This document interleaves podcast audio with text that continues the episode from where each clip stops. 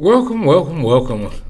It's another day in the world of Black Push, Push Talk, and welcome. I'm James Henderson, and um, today and I'm I ha- Kelly. Yeah, thank you. Special guest uh, with me today, and you know, so there's been a, a few things that have been on um, the mind of people as of late uh, in dealing with the issues and stuff that we have to deal with, and particularly um, for lack of a better phrase, banking while black.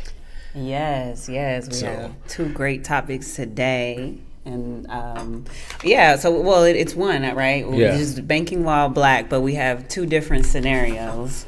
So the first one, I'm pretty sure everybody is familiar. Ryan Coogler, who is the director of Black Panther, he also has done Fruitvale Station, Creed. He's an amazing director. One and two.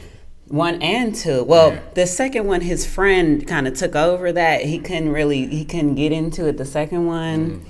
I'm a, I'm a huge Frank. I love Frank Coogler. He's so amazing. Like Black Panther was just. anyway, so we all know this story. Um, well, uh, you know, at least some of us are familiar with it. So Ryan Coogler, um, he was in Atlanta, currently shooting the second uh, Wakanda or Black Panther, um, and he was trying to deposit ten thousand dollars or withdraw ten thousand dollars. And during that time, the teller assumed that he was a bank robber. He fit, he supposedly fit the description of a bank robber. He wrote on a note to be discreet. Um, you know, and there's a couple things. I mean, he had a hat, he had a mask. Obviously, you know, we're in COVID, COVID, times, yeah. and he is a celebrity, so you know he was discreet. Um, so the cop did detain his friends, and they did detain him. Um, and Bank of America has come out with an apology to the director, Ryan Coogler, after he was assumed to be a bank robber and briefly handcuffed by the police while trying to withdraw money from a bank in Atlanta. So that was last week. That was um, on the 9th that that happened, and they recently came out with an apology. Yeah, but you don't have to apologize if your tellers are doing things the way they're supposed to be doing now. Mm-hmm. Uh, How do you make the assumption? Is it because he wrote the note to be discreet, but he didn't ask for anything Mm-hmm. outside of the fact that he might have filled out a dis, uh, a um, Yeah, the the a, depo- a withdrawal slip, Mm-hmm. which gives you my account number, my name, Mm-hmm. and the amount that I need to withdraw. So how do you go from that to making the assumption Right. that he's robbing the bank when clearly he's only asking for a specific amount? Mm-hmm. Now, I, now I mean. Answer that for me. I mean, I'm, I don't, I don't get it. Yeah. And you know, to make that kind of assumption could could be a death penalty for for someone. You know, yes, it could have been worse. yeah, it could have been a lot Um, worse because the police could have came in with guns blazing. Exactly. You know, and he may not have, you know, he may not have been given the opportunity Mm-hmm. to, um, you know, to defend himself or speak Mm-hmm. uh, on behalf of his own self. Now, it, you know, I understand he dealt with it very calmly. Yeah. But I mean, the simple fact that he even had to deal with that kind of situation. Now, I, I, name recognition doesn't, you know, it don't really, you know, uh, um, it doesn't move the needle for me. So maybe she, maybe the teller was that same type of person where, okay, all right, I don't recognize the name. Let's just move on. And she just kind of went and and made it. But we don't know if it was race based. Yeah, yeah, I do agree. Like, and and I think this just raises a different topic, almost as like snap judgment. I think um, I don't think I wouldn't say people are racist, but we are inherently um, prejudiced sometimes. I mean, it, it's just naturally. eh, Um, especially someone that is a Caucasian. Um, so I think this kind of just, to me, I, I like this topic because it just raises concerns. Like, it, it's not that they weren't doing their job, but at the same time, he would have been treated differently if he wasn't, uh, you know, black. And they probably would have asked him more details. Hey, can I get a second form of ID? Right. Hey, let me t- let me give you a couple months. Let me research before I actually get the police involved. Let me actually do the due diligence and make sure, you know. Okay. So you may mention the second form of ID. That kind of leads into the next direction that I, uh, the next story I wanted to bring Mm-hmm. up. Uh, do we have a video? The video for the Wells Fargo? No. Okay. Well, it's just it, uh, I, I wanted to. There was a story, and it was actually um, a video I found on YouTube um, as I was doing a little research on this topic, where a young man up in Nova Scotia, not Nova Scotia, but up in like the Wisconsin area, and uh, U.S. Bank uh, denied that he went to make a deposit of a nine hundred dollar check, and he went to go make a deposit, and uh, uh, he just finished his work shift, was going to make a deposit, and they detained him, and the police were called in, and you know the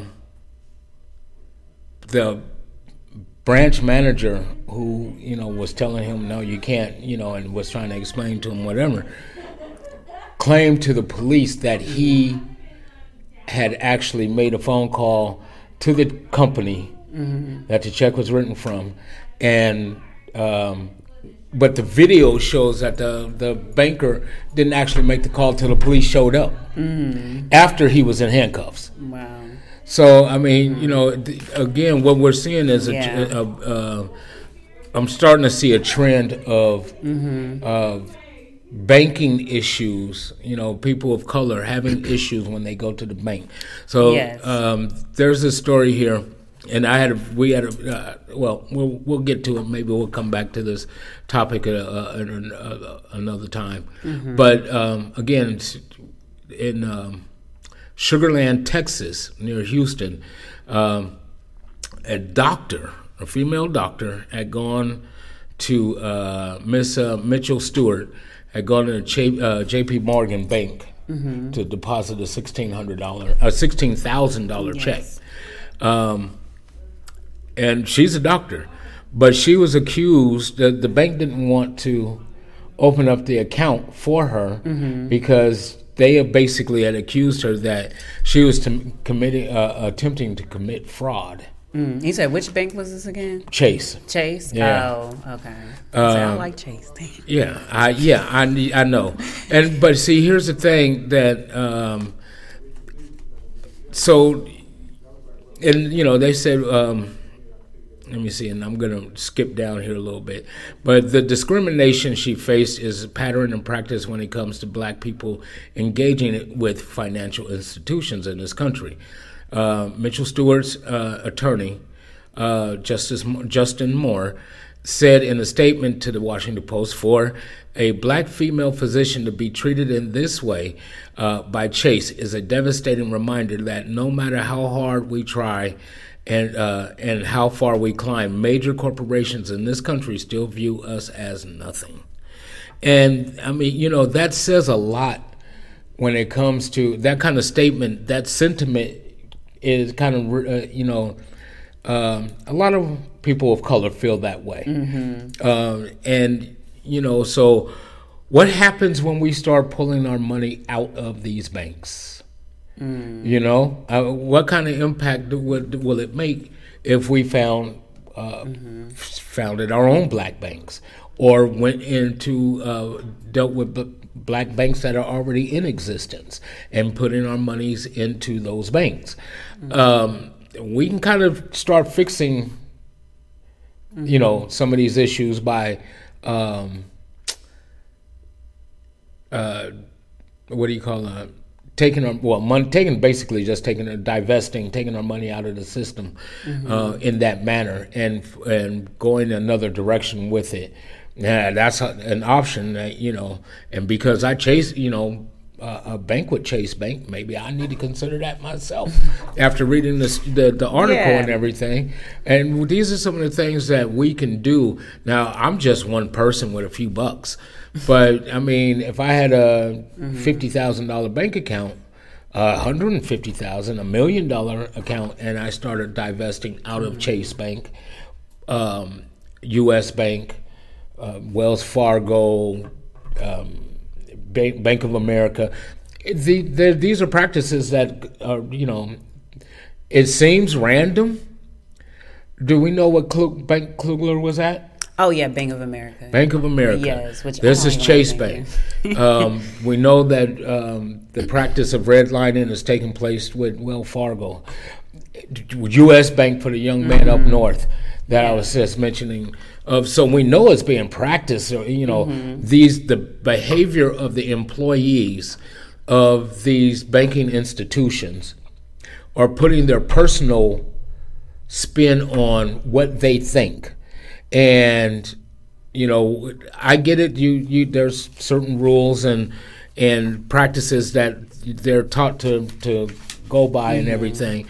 But it seems to me like those practices are double edged um, because yes i can use my personal um, uh, um, what I see, what's taking place at hand personally, and and make a, a judgment call at that point. But what I do, do I treat everybody the same way with when I make those judgment calls, or am I discriminating against Yeah. people of color while I'm making those judgment calls? Because you, as a you being a black man or a black woman, a, a male or female of color, that uh, you couldn't possibly be making this kind of money. Well, the truth of the matter is, people are making that kind of money. They are, uh, you know, sixteen thousand dollars uh, in a check for a doctor isn't, you know, right? It, it's it's not a seven hundred dollar check. You know that you know where people. My point is, is that we have to. The banking industry has to rethink uh, how they choose to deal and handle people of color and their monies. Because Yes. at the end of the day, once divestment starts to take place and the reinvestment and the reinvestments are being done with banking institutions who are going to treat us fairly, then you know these the current banking institutions will start feeling that pinch. Um, now, you know, Yeah, I agree. Like I think, um, and this is with almost everything. Like we need to have certain things set in place for us and people of color. Like when we first opened up banks, they didn't have to consider, um, you know. Being prejudged, being prejudiced, like you know, different elements. When you see someone that supposedly fits the description of someone that that's a robber, but they're you know they're just black, and it's time that these corporations and these companies get together and they consider everything because they this is embarrassing for Bank of America. I mean, I understand. I mean, she felt as if she was doing her job, which you know I, I understand. I'm always looking at the nuance of things, but at the same time, she went. You know, she she immediately thought that he was a threat. She immediately reported it to her manager. They immediately got the police involved. Like you said, it could have been much worse. So we have to consider all of that because for him this he may have been so scared. This may have been like the you know because he's a black man. So at the end of the day you're not only you know it's not only humiliating for the company but it's also can leave traumatic um, scars for the person. So i just think corporations they need to all get together and come up with come up with a um, an ethical plan as far as like um, responding to people of color and making sure that they don't feel prejudged. Because at the end of the day, yeah, if we took our money out, you know, they would they would fall down. So, um, and as far as like black banks, I, I think that. That, that, I mean that's great. I would I would love for I, I can't wait for us to expand with that. I know of, of a few black banks. I think like black people more than money, we need capital and, and we need to be able to have our own so we can, you know, trust in each other so these situations don't happen. You know, there's uh, in, I'm looking as I look down here, and I see that in 20, November of 2017, a black woman in Fort Lauderdale uh, said a Wells Fargo branch employee acclu- uh, accused her of forgery and called the police when she tried to deposit a check of $140. Now, uh, Forging, yeah. Uh, so the lady actually ended up suing the, uh, for uh, Wells Fargo for racial discrimination eight months after that. But you know, uh, and the bank um, reached a settlement confidentially. Um, there was another case in Detroit where wow. um, a, a, demis- a, discrimination lawsuit where his former lawyer, uh, former employer, was accused of fraud when he tried to deposit uh, a settlement check. So I mean, you again, these these are the first things these people are doing seem to be doing is just let's just throw you know let's just throw something at them throw a label on them accuse them for whatever fraud or you know f- forgery and whatnot and um, see if it'll stick. But the problem is your employer as a you know banking institution has to ends up with egg on their face when they find out that these people are legitimate people doing legitimate business track uh, transactions and uh, are being mistreated in this manner by their employees and uh, you know so they can hide behind the the wording of you know, I, uh, by saying that I, I, was only doing my job. But what gave you the, the first impression that it was a forgery to begin with?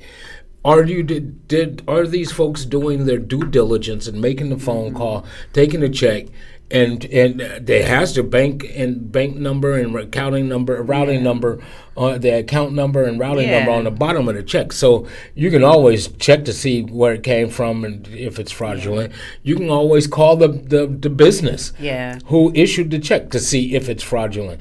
So to make that assumption, yeah you know, uh, uh, so this is just another way that uh, to get people in, of color into a um, of harassing, and mm-hmm. you know, it seems some of us would think that it's just blatant um, discrimination. Mm-hmm. Um, some people will call it um, microaggressions yeah. and whatnot. So these are the kind of things that, as people of color, have to you know deal with on a daily basis.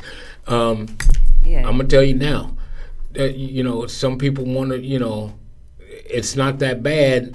And it, yeah, well, you know what? Try walking in our shoes. Mm-hmm. Yeah, give people the same, give everyone the same grace, is what I will leave off saying. Yeah. Give everybody the same grace and everything will be fine. Um, and and really just acknowledging that, like I said, there's you some we are inherently or people Caucasians are usually inherently um, prejudiced, and it's no, it's not anyone's fault. Just like we are inherently, we have we have issues that we dealt with from our ancestors that we're still trying to break, mm-hmm. mental chains that we're still trying to break. So acknowledging it and doing the work to break it and saying okay when i look at this person my mind instantly thinks fear. Why? Let me let me figure out why am i scared when i instantly see someone you know? Like do the work. Like it's 2022 do the work because do the work. Like we no excuses. We got google we got books we got everything. So yeah. do the work. Give people the especially especially in the banking industry. That none of yeah. this stuff should be taking place yeah. When you have every means and option at hand to be able to um, double check triple check to see if if it's fake, if it's fraudulent, but just to accuse someone and to yeah. uh, call the authorities um, and law enforcement on them because of what you think when you actually haven't done the work. Exactly. Uh, uh, and you've done your due diligence. So, I mean, you know, it's it's unfortunate, but that these things are happening, but they are happening, and um, so again, these are these are things that are taking place in our country. Um, just be careful what you do, how you go about doing it, uh, folks. Um, it's really important that uh, you you do your due diligence in doing your job, whether you are uh, in the banking industry or you're working for a nonprofit organization, or um, you know, do the research, um, protect yourself uh, at all times, all costs, as best you can. Uh, particularly, particularly when you're out in the streets in public, um, be very careful where you go, what you do, and what you say, folks, because uh, any of that can be used against you at any time because the cameras always seem to be rolling. Mm-hmm. Um, so, um, again, uh, this has been Push Talk. I'm James and with Brianna. Uh, and thank you for joining me. Thank you for yeah. joining us on this podcast uh, and talking about black banking. And uh, you'll be hearing from us soon, and we'll have some more uh, wonderful topics to uh, share with you all. But until then, uh, have a wonderful, wonderful day. Enjoy your weekend, and um, God bless you. Yeah.